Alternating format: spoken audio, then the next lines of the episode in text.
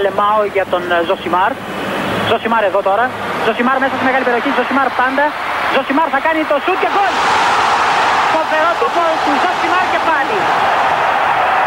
Ο Περέιρα Ζωσιμάρ, 24 χρόνων παίκτης της Μποταφόγκο. Να λοιπόν, ο Ζωσιμάρ, ο αποκαλούμενος μαύρος ράμπο από τον πατέρα του, που ήθελε λέει να τον κάνει πυγμάχο και να πάρει τα πρωτεία του Κάσιους Κλέι.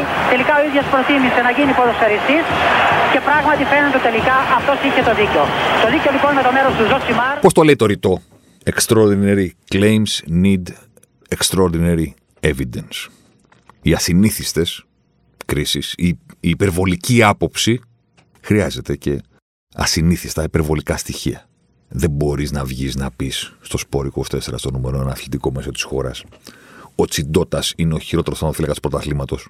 Εάν δεν δώσεις στον αναγνώστη μετά το κλικ αδειάσεις τα στοιχεία για τον τίτλο που έχεις βάλει. Αν βάλεις τον τίτλο είναι ο χειρότερος και μπει μέσα να διαβάσει και διαβάσει απλά την άποψή σου, ε, τότε μιλάμε για καφενείο. Δεν μιλάμε για κάτι σοβαρό. Αφού το λες, πρέπει να έχεις τα στοιχεία για να το στηρίξεις. Όσο πιο ασυνήθιστο, υπερβολικό αν θέλετε, είναι αυτό που λες, ε, τόσο ασυνήθιστα, υπερβολικά, αδιάσυστα, θα πρέπει να είναι και τα στοιχεία σου. Έτσι πάει αυτή η διαδικασία. Όταν λοιπόν είσαι ένας από τους Σοκράτες, που γίνονται και περισσότεροι ολοένα και σας ευχαριστούμε πάρα πολύ γι' αυτό, πατήστε follow, subscribe και βοηθήστε μας. Κλείνει η παρένθεση. Αν είσαι ένας από αυτούς λοιπόν που πληθαίνουν, που ακούν το Ζωσιμάρ και βλέπεις τίτλο αυτής της εβδομάδας στην ίδια πρόταση Παναθηναϊκός και Λεβαδιακός, όταν έχεις ήδη πατήσει το play, αλλά έχεις διαβάσει τον τίτλο, ότι ο Μπόλον έχει κάνει τον Παναθηναϊκό να παίζει σαν λεβαδιακός με τριφύλι, ε, πρέπει με το καλημέρα κατευθείαν να πάμε στα στοιχεία. Το καφενιακό θα ήταν να τα στηρίξουμε όλα αυτά στον αποκλεισμό από τον Μπαζιάν. Τι έγινε, αποκλείστηκε μια μεγάλη ομάδα στο κύπελο. Οπότε την ξεσκίζουμε. Ντροπή, ξεφτύλα, το βαρέλι δεν έχει πάτο, πετάξτε τις φανέλες κτλ, κτλ. Καφενείο. Δεν θα κάναμε αυτό το πράγμα στο Ζωσιμάρ ποτέ. Δεν θα στηρίζαμε ένα τέτοιο τόσο υπερβολικό τίτλο σε έναν αποκλεισμό. Όχι. Ο Μπόλον έχει κάνει τον Παναθηναϊκό να μοιάζει στο χορτάρι λεβαδιακός με τριφύλι, όχι επειδή αποκλείστηκε από τον Μπάζ Γιάννα. Τα τελευταία άλλωστε χρόνια έχει αποκλειστεί δύο φορές από τη Λαμία, έχει αποκλειστεί από την Ξάνθη. Εντάξει. Μπάλα είναι. Δεν πάει έτσι δεν είναι ότι επειδή αποκλείστηκαν τους λέμε λεβαδιακό με τριφύλι. Πάει αντίστροφα. Επειδή παίζουν σαν το λεβαδιακό με τριφύλι, αποκλείστηκαν με δύο νίκες από μία ομάδα που ήταν και στα 180 λεπτά καλύτερη από εκείνους. Δεν τους κράζουμε επειδή αποκλείστηκαν. Αποκλείστηκαν επειδή στο χορτάρι, αν δεν ήξερες τι παρακολουθείς και αν έβλεπες από μακριά τα πράσινα, θα έλεγες Α, αυτή η ομάδα έτσι όπως τη βλέπω στο χορτάρι, μάλλον είναι ο Λεβαδιακός. Μάλλον. Δεν πάει το μυαλό σου του Έλληνα ποδοσφαιρόφουλου ότι είναι ο Παναθηναϊκός. Λες μάλλον είναι ο Λεβαδιακός. Γιατί; Διότι αυτός είναι ο Παναθηναϊκός φέτος από την ημέρα που ανέλαβε ο Μπόλωνη. Και επειδή σας κάναμε πρόλογο για στοιχεία, για πράγματα τα οποία στοιχειοθετούν τη συγκεκριμένη άποψη, πάμε κατευθείαν, μην το συζητάμε. Αναλαμβάνει ο Πογιάτος, τα ξέρετε, κρατάει λίγο αυτό το διάστημα. Το κομμάτι Πογιάτος, Δρεωσή, Παναθηναϊκός μεταγραφές το αναλύσαμε σε προηγούμενο podcast. Δεν το ξαναπιάνουμε τώρα. Αλλά φούζο όλα αυτά τα πράγματα. Πάμε καθαρά στο χορτάρι. Πώς παίζει ο Παναθηναϊκός το 2020-2021. Φεύγει ο Πογιάτος με το μαγιό, κατευθείαν την παραλία ανεβαίνει στο καράβι, δεν αλλάζει τίποτα.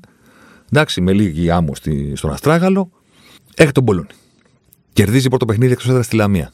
Μπαίνει δυνατά, του κάθονται και φάσεις με το πέναλτι, γκολ από στημένο και τέτοια. Κερδίζει 2-0. Πρώτο εντό έδρας παιχνίδι υποδέχεται τον Απόλωνα. Μεσοβδόμαδα, αν δεν κάνω λάθος. 1-0 τελικό. Κερδίζει ο Παραθυναϊκό τον Απόλωνα με πέναλτι του Χατζηγιοβάνη στο 27. Ο Παραθυναϊκό σε αυτό το παιχνίδι δεν κάνει άλλη τελική στο ημίχρονο. Δηλαδή τελειώνει το ημίχρονο, Παναθυναϊκό Απόλωνα 1-0. Ο Παναθυναϊκό δεν έχει σουτάρει. Ούτε έχει κάνει κάποια κεφαλιά. Έχει κερδίσει ένα πέναλτι, το έχει εκτελέσει ένα 0. Δεν κάνει άλλο. Δεν έχει κάνει άλλο σουτ. Τελειώνει το παιχνίδι, δεύτερο ημίχρονο, τρεις τελικές. από το 45 μέχρι το τέλος. Λες, εντάξει, αρχή είναι, προσπαθεί ο Μπόλωνη να συμμαζέψει την ομάδα. Εντάξει, τώρα δεν θα τον κρεμάσουμε, ας πούμε, που έκανε δεύτερη συνεχόμενη νίκη. Και συμβαίνουν πράγματα τα οποία δεν είναι λογικά, ας πούμε. Δεν μπορεί μια ομάδα να μην έχει κάνει σούτ σε ένα ολόκληρο ημίχρονο και να έχει μόνο ένα πέναλτι, αλλά λες, αρχή είναι. Ωραία. Περνάνε τα παιχνίδια. Μεσολαβεί Ανατρόπιτο, μεσολαβεί Ολυμπιακός. Υποδέχεται ο Παναθηναϊκός τον Πανετολικό. Τελικό σκορ 2-1. Τελικές του Παναθηναϊκού 5. Επαναλαμβάνω, ο αντίπαλος είναι ο Πανετολικός. Κατά μέσο όρο, ο Πανετολικός στο πρωτάθλημα δέχεται 11 τελικές στο παιχνίδι. Σάκος του box. Για τα δεδομένα του ελληνικού πρωταθλήματος, το 11 είναι μεγάλο νούμερο. 5 έκανε ο Παναθηναϊκός. Το 1-0 ο Μακέντα στο 19. Ο, Ολυμπιακός, ο Παναθηναϊκός δεν κάνει άλλη τελική μέχρι το ημίχρονο. Σταματάει. 1-0 Μακένταρος, τίποτα. Το παίρνει 2-1 το μάτσο. Μεσολαβούν παιχνίδια με ΑΕΚ, ΠΑΣ και ΠΑΟΚ. Στα ντέρμπι κάτι κάνει ο Παναθηναϊκός γιατί τον βολεύει. Υποδέχεται τον Αστέρα. Πρεμιέρα δευτέρου γύρου. Προσέξτε τώρα. Ξεκινάει το φοβερό σερί του Παναθηναϊκού με νίκες, με το 0, με το 0 στην εστία και τέτοια πράγματα. Εντάξει. Υποδέχεται τον Αστέρα. 0-0. Εντάξει. OK. Okay. Καλή ομάδα ο Αστέρας φέτος. Έβαλε στόχο την Εξάδα και την πήρε. Ένα ράφι πιο πάνω, εν πάση περιπτώσει, από τις υπόλοιπες ομάδες. OK. Okay. 0-0. Δεν κακό αποτέλεσμα. Αλλά λες, τώρα που ο Παναθηναϊκός δεν το έβαλε νωρίς. Όπως με το Χατζηγιοβάνη, όπως με το Μακέντα. Έμεινε το 0-0 μέχρι το τέλος. Ε, λογικά η εικόνα του παιχνιδιού θα ήταν διαφορετική. 0-0 στην έδρα σου φέρνεις. Δεν μπορεί. Κάποια στιγμή μία πίεση παραπάνω θα την άσκησες. Μία παραπάνω επιθετικότητα θα την έδειξες στον αγωνιστικό χώρο. Μία διάθεση να κάνεις τελικές μπάσκετ κατά τύχη, έστω μπει μπάλα στα δίθια και κερδίσεις, θα την έχεις δείξει. Αν δε, Παναθηναϊκός Αστέρας 0-0. Τελικές του Παναθηναϊκού 3. 3. Ξαναλέω. Ολογράφος που λέγανε και στα κείμενα. Για να μην μπερδευτείς ότι έχει γίνει. Ε, Πώς το λένε, ορθογραφικό. Τρεις τελικές. Με τον Αστέρα 0-0. Ένα σούτ εντός περιοχής. Λογικό. Τρεις τελικές, θα είναι μια κεφαλιά, ένα σούτ απ' έξω και ένα σούτ μέσα. OK. Okay. Τελευταίο σούτ του Παναθηναϊκού στο 0-0 με τον Αστέρα στο 54. Δηλαδή, ο Παναθηναϊκός υποδέχεται τον Αστέρα Τρίπολης. Το μάτι είναι 0-0.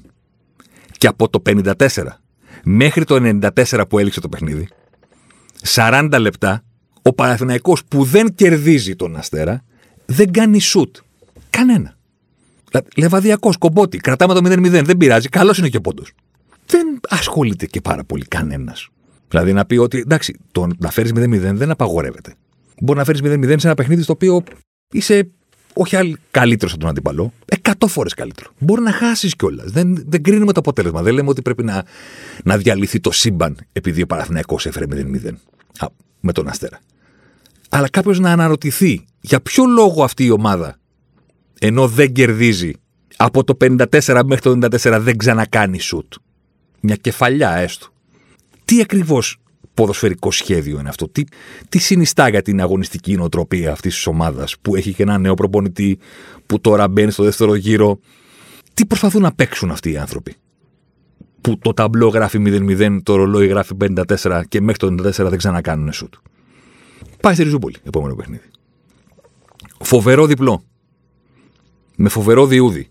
Στη δύσκολη πάντα έδρα της Ριζούπολης απέναντι στην ελαφρά ταξιαρχία του Απόλωνα, εντάξει. Δηλαδή, μιλάμε για τρίτου αντιπάλους τώρα. Πάει στη Ριζούπολη, κερδίζει ένα 0. Στο 20 είναι το, το προβάδισμα του Παναθηναϊκού. Επόμενη τελική του Παναθηναϊκού σε αυτό το παιχνίδι στη Ριζούπολη, στο 73. Δηλαδή, ο Παναθηναϊκός προηγείται επί του Απόλλωνος, που λέγανε εκεί παλιοί, στη Ριζούπολη, στο 20, και περνάει 53 λεπτά χωρίς τελική υποφέρει, ακυρώνονται κάτι γκολ στο βαρ, κάνει ο Διούδης κάτι από εδώ, κάτι από εκεί. 0-1. Περήφανη νίκη στην πάντα σκληρή και κολλασμένη έδρα της Ριζούπολης ε, με τους γνωστούς χούλιγκανς, ας πούμε, της ελαφράς ταξιαρχίας, τους Αφρουδάκηδες και κάτι άλλους. 53 λεπτά χωρίς τελική σε αυτό το μάτσο. Υποδέχεται την ΑΕΛ. Φοβερή μπάλα φέτος η ΑΕΛ, θα την έχετε δει. Μιλάμε τώρα, εντάξει. Ωραία. 1-0 στο 36. Ο Παναθηναϊκός στη λεωφόρο. 1-0 στο 36. Ημίχρονο. Επόμενη τελική του Παναθηναϊκού. Με την ΑΕΛ στο γήπεδο του, ε. Στο 84. 48 λεπτά μετά. Αν το θυμάστε, θα το θυμάστε οι φίλοι του Παναθηναϊκού. Είναι το μάτς που έχουν δώσει ζωή στον Παναθηναϊκό, ο οποίος είναι σαν να έχει βάλει στοίχημα ότι δεν θα ξανακάνει σουτ από το 36 μέχρι το 90. Έχουν δώσει ζωή σε αυτό το πράγμα και έχουν χαλάσει το δεν κάνουμε τίποτα. Ο Καμπετσής με τον Μανουηλίδη που έχουν μπει. Ο Καμπετσής κάνει το, το πρώτο σουτ μετά από το 36ο λεπτό και ο Μανουηλίδη βάζει τον γκολ με τον πανηγυρισμό που ξεκίνησε όλη αυτή την ιστορία. Δηλαδή, απέναντι στον Απόλλωνα εκτός έδρας, ο Παναθηναϊκός μένει 53 λεπτά χωρίς σουτ. Με τον Αστέρα έχει μείνει 40. Με την ΑΕΛ έχει μείνει 48 λεπτά ολόκληρα. Θα έλεγα τώρα, το βλέπει ο κόσμος στο γήπεδο. κόσμος στο γήπεδο δεν υπάρχει. Αλλά υπάρχει κόσμος στο Παναθηναϊκό, ο οποίος την αγαπάει αυτή την ομάδα, την παρακολουθεί.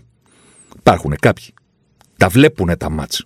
Αν δεν τα βλέπουν, μπαίνουν στο νέο ματσέντερ του Sport 24 και τα βλέπουν στο live του Sport 24. Διαβάζουν μετά το τέλος παιχνιδιού τι έγινε. Βλέπουν τα highlights. Δεν μπορεί, μια ενασχόληση την έχουν.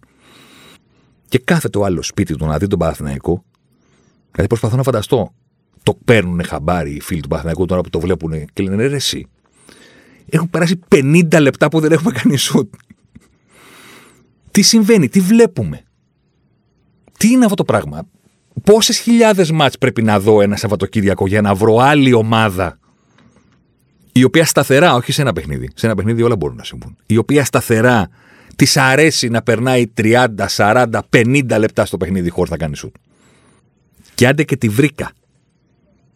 Θα ανήκει στις μεγάλες ομάδες της κατηγορίας της χώρας ή θα είναι μια νεοφώτιστη η οποία προσπαθεί με νύχια και με δόντια να μην υποβιβαστεί; Δηλαδή, αν κοιτάξουμε τα υπόλοιπα πρωταθλήματα της Ευρώπης και βρούμε άλλη ομάδα που περνάει 30, 40, 50 λεπτά χωρίς σουτ, δεν θα είναι τελευταία; Αν δεν είναι τελευταία, δεν θα είναι στη ζώνη του υποβασμού. Θα είναι μεγάλο ποδοσφαιρικό μέγεθος της χώρας; Δεν υπάρχει περίπτωση.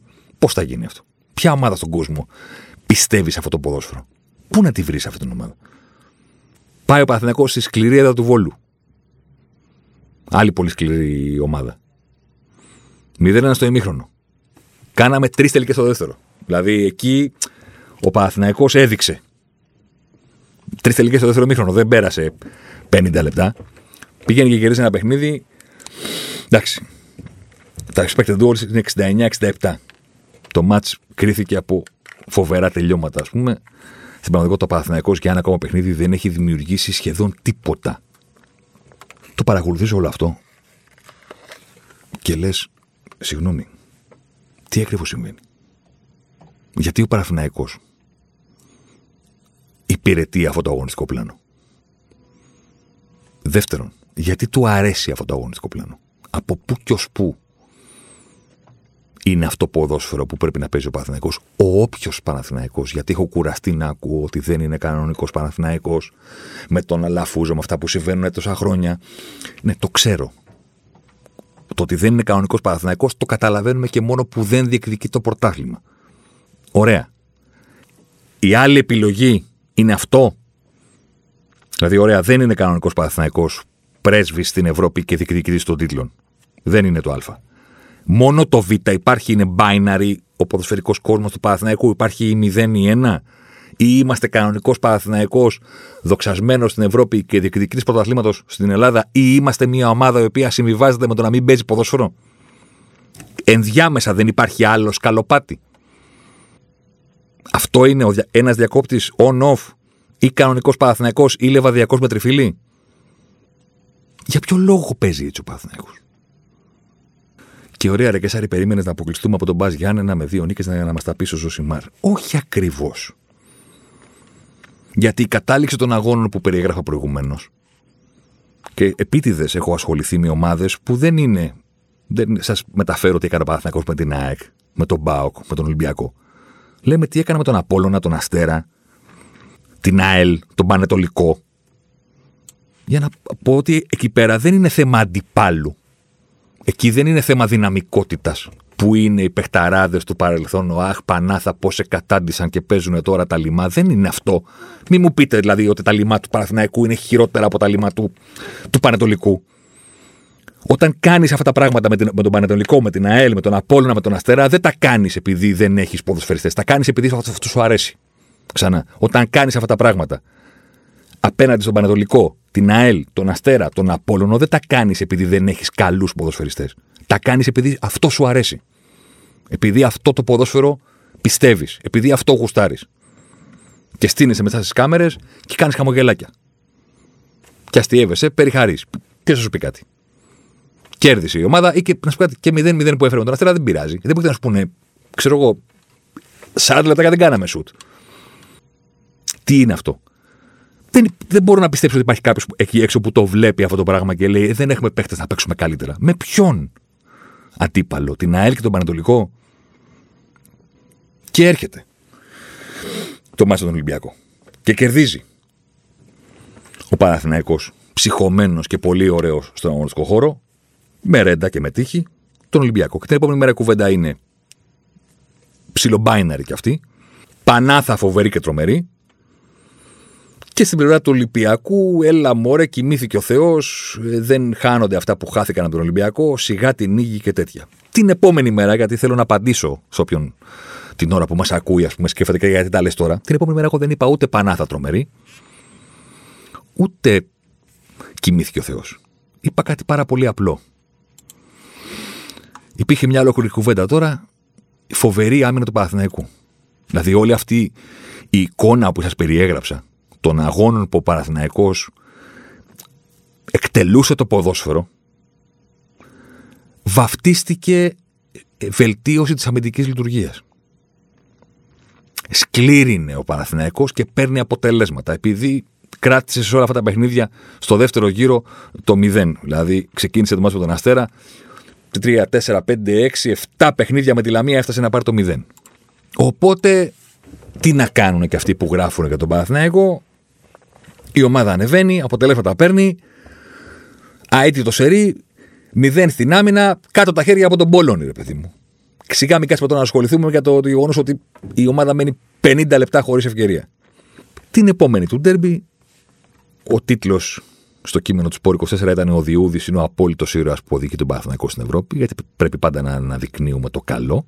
Και μέσα στο κείμενο υπήρχε μια αναλυτικότατη εξήγηση με infographic και με ό,τι άλλο θέλετε η οποία εξηγούσε πάρα πολύ εύκολα και πολύ απλά ότι δεν υπάρχει αμυντική βελτίωση στον Παναθηναϊκό. Υπάρχει απλά ένας θεματοφύλακα ο οποίος είναι τρομακτικά φρομαρισμένο. Αμυντική βελτίωση είναι να μην δέχεσαι τελικές. Το εξωφρενικό στον Παναθηναϊκό, θα την πω τη ρημάτα τη λέξη, το εξωφρενικό στον Παναθηναϊκό σε αυτό το διάστημα του δευτέρου γύρου είναι ότι γίνεται λεβαδιακός, αμήνεται μαζικά αδιαφορεί για το ποδόσφαιρο, αδιαφορεί για την επιθετική ανάπτυξη, αδιαφορεί για το πώς θα βάλουμε γκολ και αμήνεται μαζικά απέναντι σε ομάδες που δεν χρειάζεται να το κάνει. Και το ξεφρενικό είναι ότι ούτε αυτό κάνει καλά. Γιατί αν όλα αυτά τα έκανε και έλεγες ρε παιδί μου, πω πω πω ρε, εσύ του Παραθυναϊκού δεν του κάνεις φάση. Ε, θα έλεγες εντάξει, ωραία, αυτό δεν είναι Παραθυναϊκό, αλλά εν πάση περιπτώσει. Ε, είναι it's what it is, παιδί μου. Που μάθαμε και στον Άιρισμαν. Αυτό είναι τώρα. Τι κάνουμε τώρα. Άστο, με το ψυρίζει. Τουλάχιστον είναι μια πάρα πολύ σκληρή ομάδα. Τουλάχιστον τον βλέπεις και είναι κάτι σαν τον Άρη, ρε παιδί μου φέτος. Που σου λέει, κοίταξε να δεις, εμείς θα γίνουμε Αθλητικό Μαδρίτης. Δεν θα μας βάζετε γκολ ποτέ. Άμυνα, άμυνα. Και ένα γκολ μπροστά θα το βρούμε. Και άμα το βρούμε, θα ανεβούμε και στη βαθμολογία. Ο Παναθυνιακό δεν ήταν ούτε αυτός αυτό το διάστημα. Δεν υπήρχε καμία αμυντική βελτίωση. Γρήγορα τα στοιχεία. Στον πρώτο γύρο, ο Παναθηναϊκός, τα expected goals εναντίον του ήταν 0,84. Επαναλαμβάνω στον πρώτο γύρο. Στο διάστημα αυτό του δευτέρου γύρου που κάνει όλο αυτό το σερί μέχρι και τον αγώνα με τον Ολυμπιακό, τα expected goals εναντίον είναι 0,96. Δηλαδή απειλείται περισσότερο ο Παναθηναϊκός. Δεν υπάρχει αμυντική βελτίωση. Που να πεις ότι εντάξει, τουλάχιστον ρε Μπολόνι, αυτό που παίζεις δεν είναι Παναθηναϊκός, αλλά τουλάχιστον ρε παιδί μου, ε, με έναν τρόπο λειτουργεί. Η ομάδα σκλήρινε και δεν τρώει γκολ. Ναι, ο Διούδης κάνει τον Τασάεφ. Δεν σκλήρινε ο Παναθυναϊκό. Κάνει ένα εκπληκτικό διάστημα ο Διούδης ε, στα παιχνίδια μέχρι και με τον Ολυμπιακό, στο οποίο του κάνουν 30 τελικές και κάνει 27 αποκρούσεις. 90%. Ο μέσος όρος του στο πρωτάθλημα στον πρώτο γύρο ήταν 70% και κάνει ένα διάστημα που πηγαίνει 90%. Φόρμα λέγεται, στο ποδόσφαιρο είναι και αυτό, υπάρχει. Αλλά δεν κρατάει. Δηλαδή του έγιναν του Διούδη σε αυτό το διάστημα 21, 21 τελικές εντός περιοχής και έβγαλε τις 18. 86% στις τελικές εντός περιοχής. Τα expected goals on target, δηλαδή τα γκολ που θα έπρεπε να δεχθεί ο Διούδης με βάση το πού πήγαν οι τελικές στην αιστεία του, ήταν 8. Και ο Διούδης έφαγε 3. Έβγαλε 5 γκολ παραπάνω από τα expected από την αιστεία του Παναθηναϊκού. Φοβερός και μπράβο του. Ξέρετε γιατί το λέμε φόρμα αυτό; Γιατί δεν γίνεται να κρατήσει. Και γιατί δεν συνιστά, αυτό έλεγε εκείνο το κείμενο, αμυντική βελτίωση το να κάνει ο τερματοφύλακάς σου το Σούπερμαν και τον Τασάεφ. Είναι κάτι που το πιστώνεται εκείνος. Χάρη σε αυτόν παίρνεις αποτελέσματα. Όχι επειδή το αγωνιστικό σου σχέδιο δουλεύει. Αν δούλευε, θα έπρεπε να μην απειλήσει τόσο πολύ. Και έρχεται τώρα, πας Γιάννενα, δύο στο ένα μάτς, δύο και στο άλλο, τέσσερα. Έφαγε Παναθυναϊκό στα δύο μα κυπέλου. Πώς το λέει το κλισέ, ε; Στα νοκάουτ παίζει ρόλο η άμυνα. Δεν θα έπρεπε ο αμυντικός Παναθηναϊκός που τόσο καλά μείνεται με, το, με τον Μπόλωνη να έχει μια σκληράδα. Και να σου πω και κάτι άλλο, προηγήθηκε στο πρώτο μάτσε. Και μετά ξέρετε τι έκανε. Ό,τι έκανε και στα υπόλοιπα παιχνίδια που περιγράψαμε προηγουμένως. Με Απόλωνε, Πανατολικούς Αστέρας, προηγήθηκε και σταμάτησε. Τίποτα. Δεν παίζουμε. Ο Πας, πάρα πολύ καλή ομάδα φέτος, πήρε την μπάλα και στον Παναθηναϊκό που αμήνεται φοβερά, το έκανε 2-1. Και ήρθε και στη λεωφόρο άλλα δύο. Τέσσερα. Ο σκληρός αμυντικός Παναθηναϊκός στα νοκά του κυπέλου. Γεια σας. Εντάξει, λένε όλοι αποκλείστηκες στον πρώτο τελικό. Ναι, είναι ο πρώτος γύρος που συμμετέχουν οι ομάδες Super League. Δηλαδή αποκλείστηκες στον πρώτο γύρο που συμμετείχε. Αλλά επαναλαμβάνω, το είπα και στην αρχή, δεν ήρθαμε εδώ να πούμε να το ξεσκίσουμε επειδή αποκλείστηκε. Ήρθαμε εδώ να πούμε ότι ήταν λογικό να αποκλειστεί όταν αυτό το πράγμα δεν μπορεί να πιστέψεις ότι είναι Παναθηναϊκός. Τέσσερα από τον Μπα σε δύο μάτς κυπέλου. Και ξαφνικά εννοείται ότι αρχίζει και να τρώει γκολ στο πρωτάθλημα. Δύο από τον Ατρόμητο, έναν από τον Ολυμπιακό που είχε ευκαιρίε για περισσότερα, αλλά εντάξει δεν τις έβαλε. Ένα από τον Πανεδολικό, γεια σας, στο Αχρήνιο, και ένα με την ΑΕΚ. Οπότε ξαφνικά ακόμα και αυτό το σερί που δεν τρώμε γκολ, που χρησιμοποιήθηκε για να αποδειχθεί ότι κάτι κάνει καλά ο Μπολονί, του Διούδη ήτανε, ε, ο Διούδης, εντάξει, άνθρωπος είναι. Σας είπα τώρα, εντάξει, περιμένετε ένα θεματοφύλακα να συνεχίσει να έχει 90% αποκρούσεις. Δεν γίνεται. Κάποια στιγμή θα το φας. Και έχετε το πριν τον αποκλεισμό από τον Μπα, έχετε τον τέρμι με την ΑΕΚ. Ένα-ένα. Το είδατε. Ένα τρίτο ευκαιρία σε μια ομάδα, ένα τέταρτο της ΟΚΑ η άλλη ομάδα. Ένα-ένα, εντάξει. Μιλάμε τώρα για μάτς. Τέσσερις τελικές έκανε ο Παναθυνακό, οκτώ η ΑΕΚ. Τα expected goals και των δύο μαζί δεν έφτασαν το ένα. Δεν το πιάσανε. 0,54 από ο Παναθυνακό, 0,41 η ΑΕΚ. Διαβάζω το φίλο μου 30 χρόνια. Κλείνουμε. Και πάμε για περισσότερα από τον Τζάρλι. Τίτλος Αδικαιολόγητος φόβος. Διαβάζω την επόμενη μέρα τον αγαπητό Κώστα Γουλή. Εξαιρετική συνεργασία έχουμε στο Sport 24. Coach άσε το χαλινάρι. Γράφουν οι άνθρωποι, ρε παιδί μου, ότι. Εντάξει, η Άκη έχει τόσα προβλήματα. Παίζει με το Σβάρνα δεξιμπάκ, ας πούμε. Γιατί δεν επιτίθεσε λίγο περισσότερο; Και δεν διαβάζω και λέω ρε παιδιά με, με όλη την αγάπη που σας έχω. Αν δεν επιτεθεί με τον Αστέρα, περιμένετε να επιτεθεί με την ΑΕΚ. Τι σας έδειξε στα προηγούμενα παιχνίδια και πιστήκατε ότι θα παίξει; Δηλαδή, ο φίλος μου ο Τσάρλι, ρε παιδί μου, λέει αδικαιολόγιο φόβος. Ρε Τσάρλι, δεν φοβάται ο Μπόλωνη. Αυτό του αρέσει. Δεν είναι ότι φοβάται να κάνει κάτι άλλο. Δεν θέλει να κάνει κάτι άλλο. Αν ήθελε, θα το έκανε σε άλλα παιχνίδια. Αν ήθελε, θα έλεγε πολύ ωραία. Κερδίζουμε την ΑΕΛ. Καφενείο. Θα παλέψει τον εμβιβασμό. Ένα μηδέν ημίχρονο. Ωραία, πάμε να παίξουμε. Να βελτιωθούμε. Να σας δείξω πώς θα κάνουμε επίθεση, πώς θα αναπτυχθούμε, πώς θα βρεθούμε σε καλές θέσεις για τελική, πώς θα χτίσουμε συνεργασίες με τους ακραίους, πώς θα περάσει μπάλα κεντρικά. Πάμε να παίξουμε. Όταν περνάει 40 λεπτά χωρίς να κάνει τελική, δεν θέλει να παίξει. Δεν θέλει καν να δείξει στους παίκτες του πώς να παίξουν. Όταν ένας προπονητής παθαίνει αυτή την, την στοχοπροσύλωση και την αιμονή με την αμυντική λειτουργία, τι πιστεύετε, ότι ταυτόχρονα τους δείχνει και επίθεση; Δεν υπάρχουν αυτά στο ποδόσφαιρο. Όταν θες να υπηρετήσει αυτό το σχέδιο, επίθεση δεν θα έχεις. Θα έχεις κοτουρού. Ό,τι γίνει. Ακόμα και αυτό το ό,τι γίνει εντωμεταξύ μπορεί να είναι καλό. Δηλαδή, δεν είναι το βέλτιστο για μια ομάδα στον Παναθηναϊκό η επίθεση της να είναι ό,τι γίνει και να μην έχουν οδηγίες οι παίκτες πώς το πω να επιτεθούν, αλλά εν πάση περιπτώσει μπορεί να συνδυαστούν δύο με άλλον έναν και να βάλουν ένα γκολ. Στον Παναθηναϊκό δεν θέλουν καν να κάνουν αυτό. Στο έχει δείξει ο Μπόλωνη. Δεν είναι ότι φοβάται. Είναι ότι δεν θέλει. Δεν τον ενδιαφέρει. Δεν τον ενδιαφέρει. Κερδίζει την ε, ΑΕΛ, περνάει 48 λεπτά χωρίς τελική. Δεν τον νοιάζει. Κερδίζει τον Απόλωνα, ακόμα και στην κόντρα που λένε έφτιαξε ομάδα επιθέσεων. Ωραία. Παίζεις με τον Απόλωνα στη Ριζούπολη. Ο Απόλωνα, εντάξει, ο σκληρός που τον λέγανε Βιτάμ. Δεν είναι καμιά ομάδα. Πολύ ωραία μπάλα. Αλέγρα ομάδα, αλλά εντάξει, δεν είναι ομάδα, ρε παιδί μου, να πεις ότι έχουν σκληράδα και τέτοια πράγματα. Προηγεί τον Παναθηναϊκός. Ωραία, πού είναι οι αντιπιθέσεις; Δηλαδή, να πεις ρε παιδί μου ότι δεν θέλουμε να κάνουμε τελικές ως αφεντικό των αγώνων, γιατί ξέρω εγώ, σνομπάρουμε, ας πούμε. Θέλουμε να παίζουμε στην κόντρα. Ωραία. Προηγήθηκες με την ΑΕΛ. 48 λεπτά δεν κάνει τελική. Προηγήθηκε με τη Ριζούπολη. Στη Ριζούπολη. 53 λεπτά χωρίς τελική. Ποιο χαλινάρι να αφήσει με την ΑΕΚ; Όταν δεν τον ενδιαφέρει να τον κάνει ούτε με τις χειρότερες ομάδες του πρωταθλήματος. Τι, ότι ξαφνικά κρατάει το άλογο, ας πούμε, ο Μπόλωνη και σχεδιάζει κάποια στιγμή να το αφήσει και τώρα είναι η ώρα να το αφήσει. Δεν θα το αφήσει ποτέ, δεν τον ενδιαφέρει. Δεν δείχνει αυτό το ποδόσφαιρο στις προπονήσεις, δεν δείχνει αυτό το ποδόσφαιρο στον αγωνιστικό χώρο. Περνάνε τα μάτς και δεν τον ενδιαφέρει. 0-0 με τον Αστέρα, στο κήπεδο του θα κάνει τρία σουτ. Δεν πειράζει. Χαμογελάκια στην κάμερα, κανένα πρόβλημα δεν υπάρχει.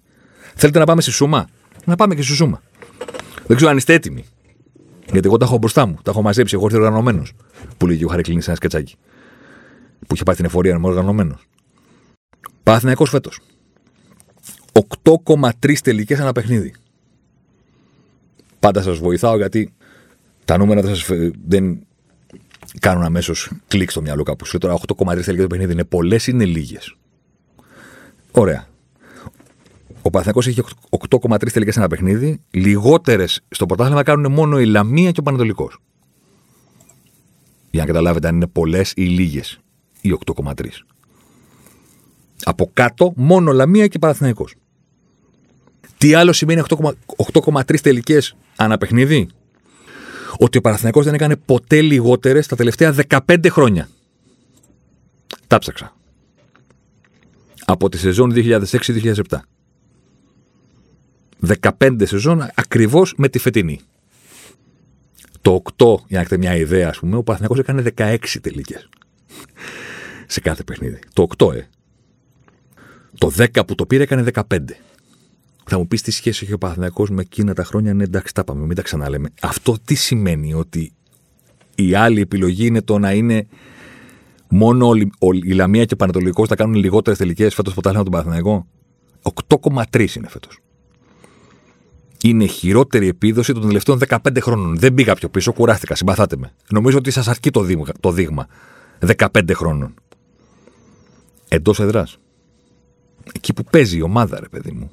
Στο κήπεδό της. Πας να παίξεις στον Παναθηναϊκό στο κήπεδό του. Δεν είναι απλό. Και Ολυμπιακός να είσαι που θα πάρει το ποτάλιμα, δυσκολεύεσαι. Χάνεις κιόλας.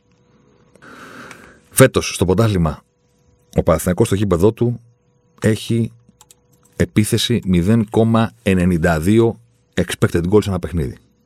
Είναι έβδομος. Υπάρχουν έξι ομάδες που στην έδρα τους απειλούν περισσότερο τον Παναθηναϊκό. Ωραία. Υπάρχει η ΑΕΚ, σωστό. Ο Ολυμπιακός, σωστό. Ο ΠΑΟΚ, λογικό. Ο Απόλλωνας, ο Όφη και πας Γιάννενα. Αυτές οι ομάδες βγάζουμε. Ολυμπιακό, ΠΑΟΚ, ΑΕΚ. Ο Απόλλωνας, ο ΠΑΣ, και όφη απειλούν στο γήπεδο τους στον αντίπαλο περισσότερο από τον Παναθηναϊκό. Δηλαδή, εντάξει, ο, ο Παναθηναϊκός δεν έχει παίχτε σαν του Ολυμπιακού. Δεν έχει παίχτε σαν του Πάοκ, λίγο πιο κάτω από την ΑΕΚ. Ωραία. Με τον Μπα τι γίνεται; Με τον Όφη τι γίνεται; Με τον Απόλωνα τι γίνεται; Δηλαδή, εντάξει, έχει πέσει το επίπεδο. Ο Καρτάλης απέκλεισε τον Παναθηναϊκό.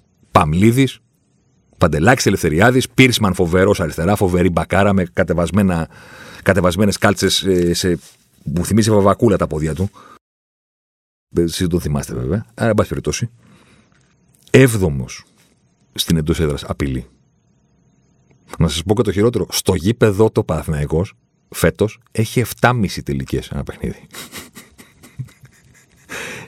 Σουτάρει περισσότερο εκτός. Έχει 7,5 τελικές ένα παιχνίδι. Στο γήπεδο του. 12η επίδοση του πρωταθλήματο. Πάνω από Λαμία και Πανατολικό. Τι είπαμε για προηγουμένως αυτές τις ομάδες. Δεν είναι λεβαδιακός αυτό. Τι είναι. 12ο στις τελικές σε ένα πρωτάθλημα μπορεί να είναι ο Παναθυναϊκό ποτέ; Μπορεί να είναι 20 βαθμούς μακριά από την βαθμολογία, από την κορυφή. Μπορεί. Μπάλα είναι. Οι ομάδες έχουν τα πάνω και τα κάτω τους. Μπορεί να αποκλειστεί στο κύπελο όχι από τον Μπα, από τη μηχανιώνα. Μπορεί. Μπορεί στα ντέρμπι να μην κάνεις ούτε ένα θετικό αποτέλεσμα. Και αυτό υπάρχει στο παιχνίδι. Υπάρχει μέσα στο παιχνίδι του Παναθηναϊκού, μέσα στο τι είναι ο Παναθηναϊκός, να είναι η 12η ομάδα σε τελικές αποτέλεσμα. Να υπάρχουν έξι ομάδες στο πρωτάθλημα που απειλούν περισσότερο τον Παναθηναϊκό στο γήπεδο τους. Λεβαδιακός είναι αυτό. Κοπότης, ταραρίρα, σουβλάκια, λιβαδιά και τέτοια πράγματα. Φοράμε πράσινα και στα παιχνίδια μας πεθαίνει το ποδόσφαιρο. Υπάρχει μόνο το αποτέλεσμα. Και το 0-0 στο γήπεδο μας με τρία σουτ, καλό είναι. Δεν είναι κακό. Γιατί στο φινάλε, στο λεβαδιακό, άμα αυτό θέλει ο προπονητής, και ποιος θα του πει και κάτι. 0-0 πήραμε πρόεδρε, εντάξει, κάναμε τρία σουτ. 40 λεπτά δεν κάναμε τελική. Α, δεν πειράζει. Πήραμε τον πόντο. Στον Πόλωνη, που είναι χαμογελαστός ό,τι και να συμβαίνει. 0-0, τρει τελικές, όλα καλά. 50 λεπτά χωρίς τελική, κερδίσαμε, προχωράμε. Το σημαντικό είναι κρατήσαμε το 0. Χαμογελαστός, αλέγρος, πολύ ωραίος. Ποιος θα του το εξηγήσει; Δηλαδή θα πάει ο Αλαφούζος και θα του πει Λάσλο, δεν είμαι ο κομπότης, είμαι ο Αλαφούζος. Και αυτό δεν είναι λεβαδιακός. Είναι παραθυναϊκός. Θα πάει ο Αλαφούζος; Ποτέ. Θα πάει ο Ντρεωσή. Πρόταση του Μπολόν ήταν. Το είπαμε και σε προηγούμενο podcast. Ο Παναθηναϊκός έκανε το φοβερό φέτος. Είπα στον προπονητή να διαλέξει το, το, το αφεντικό του. Δηλαδή, μιλάμε για το μεγαλύτερο δώρο στην ιστορία.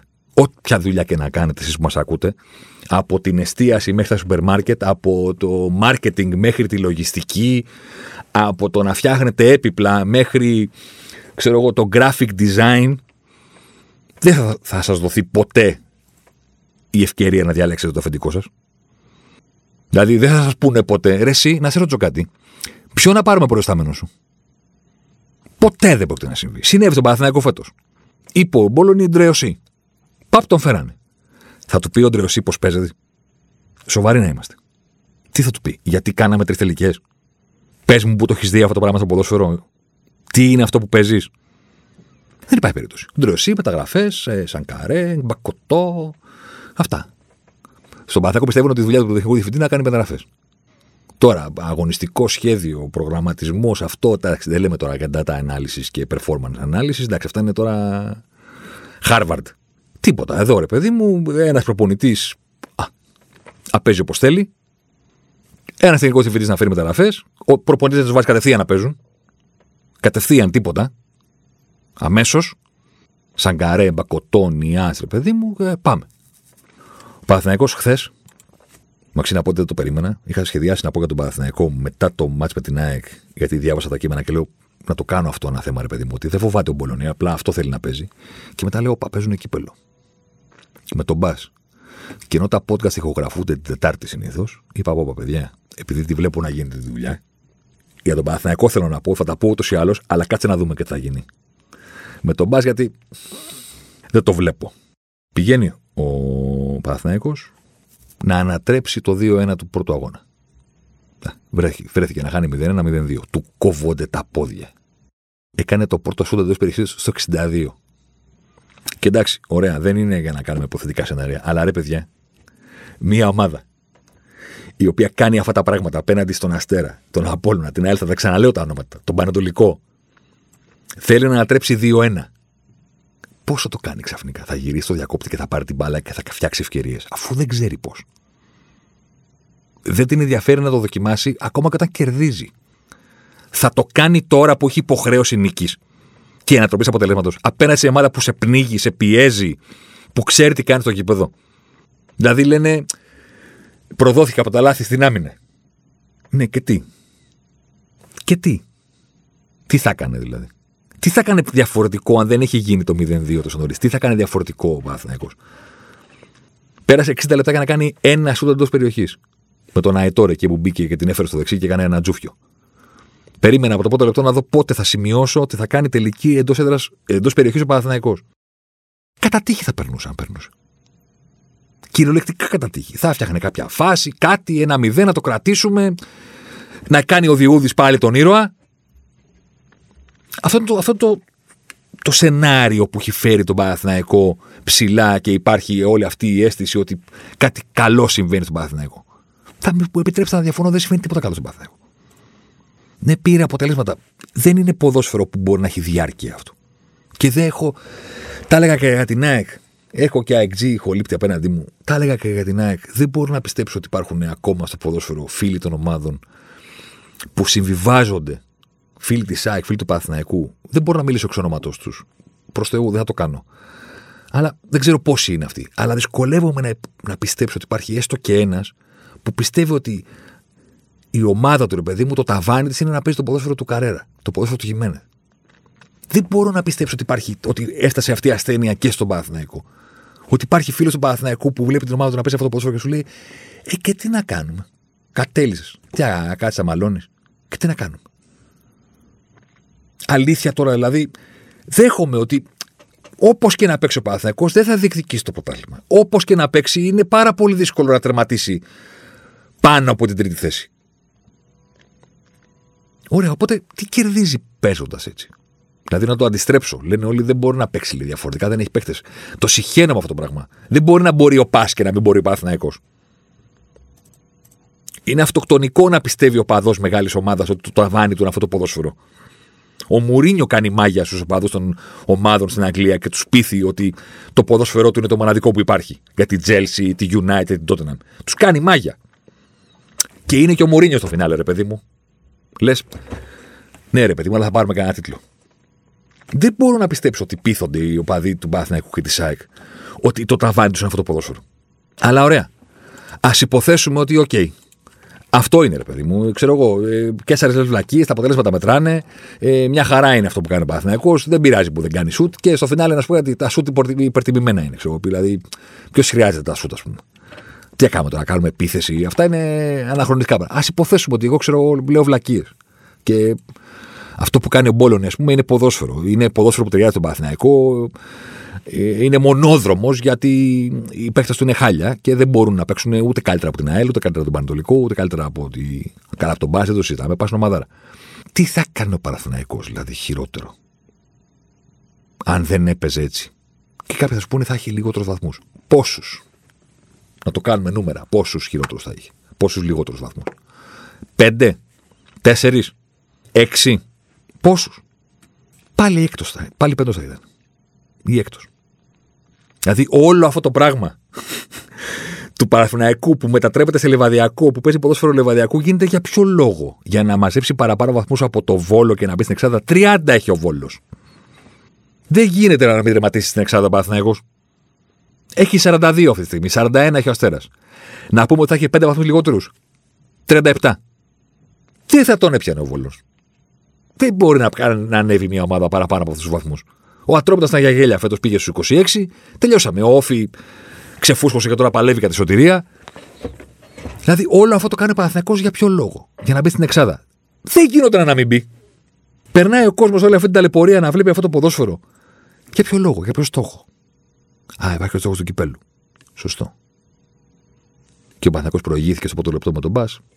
Δεν θέλησε να ξαναεπιτεθεί. Έφαγε δύο. Ήρθε να ανατρέψει το σκορ. Πού να ανατρέψει το σκορ; Τι είναι το ποδόσφαιρο. Διακόπτης. Σήμερα θα παίξουμε επίθεση. Ποτέ. Ποτέ όταν δεν το έχεις δείξει όλη τη σεζόν, πώς θα γίνει ξαφνικά σε μια μέρα. Όταν δεν τους αφήνεις καν να το κάνουν από μόνοι τους, ρε παιδί.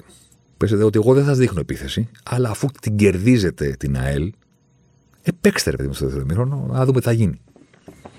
Παίξτε κα, επίθεση. Δεν τους αφήνεις να το κάνουν ό,τι από μόνοι τους. Σαν παιδιά στο σχολείο, στην αυλή. Αμπάριζα και μίλα. Θα τους πεις μια μέρα βγείτε να παίξετε και θα παίξουν. Ποτέ. Και αν γίνει, θα γίνει μία φορά. Ο στόχος του κυπέλου, ποιος στόχος του κυπέλου. 180, 180 λεπτά καλύτερος θα πας. Ποιος ο λόγος ο Παναθηναϊκός να παίζει έτσι; περιμένω μια εξήγηση. Δεν θα την πάρω. Αλλά α, αναρωτιέμαι. Αλεμάο για τον ε, Ζωσιμάρ. Ζωσιμάρ εδώ τώρα. Ζωσιμάρ μέσα στη μεγάλη περιοχή. Ζωσιμάρ πάντα. Ζωσιμάρ θα κάνει το σουτ και γκολ. Φοβερό το γκολ του Ζωσιμάρ και πάλι. Ο Περέιρα Ζωσιμάρ, 24 χρόνων παίκτης της Μποταφόγκο. Να λοιπόν, ο Ζωσιμάρ, ο αποκαλούμενος μαύρος ράμπο από τον πατέρα του, που ήθελε λέει να τον κάνει πυγμάχο και να πάρει τα πρωτεία του Κάσιους Κλέη. Τελικά ο ίδιος προτίμησε να γίνει ποδοσφαιριστής και πράγματι φαίνεται τελικά αυτός είχε το δίκιο. Το δίκιο λοιπόν με το μέρος του Ζωσιμάρ.